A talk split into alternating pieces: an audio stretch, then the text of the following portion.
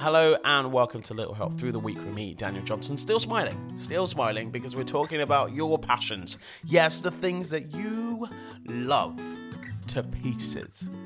Right now, I'm loving my dog. I don't know if she's loving me too much. She's actually just taken herself off to her bed.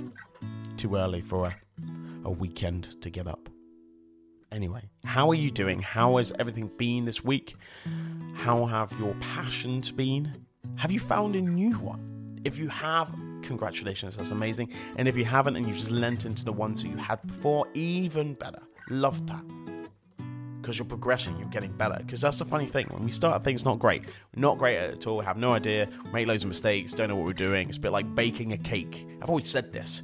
Like if your passion is baking, do you know why like older people are really good at baking cakes? If you had like that nan or auntie or granddad who was great at baking cakes, you're probably tasting cake number 422.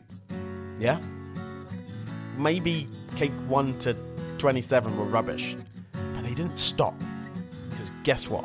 It was our passion to do that. To be in the kitchen, to make a cake with you. If it goes right, amazing. If it goes wrong, oh well, we're doing it again.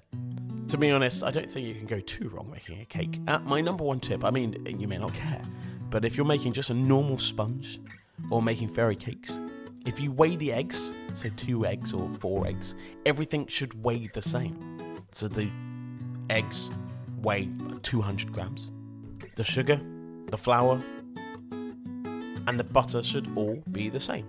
It's like science. I know, we're talking about silly cakes, but if that's your passion, that's amazing. Love that. Everyone loves Bake Off. It is the weekend, so whatever you're doing, make sure it is your passion. Enjoy, and we'll be back next week with a new subject.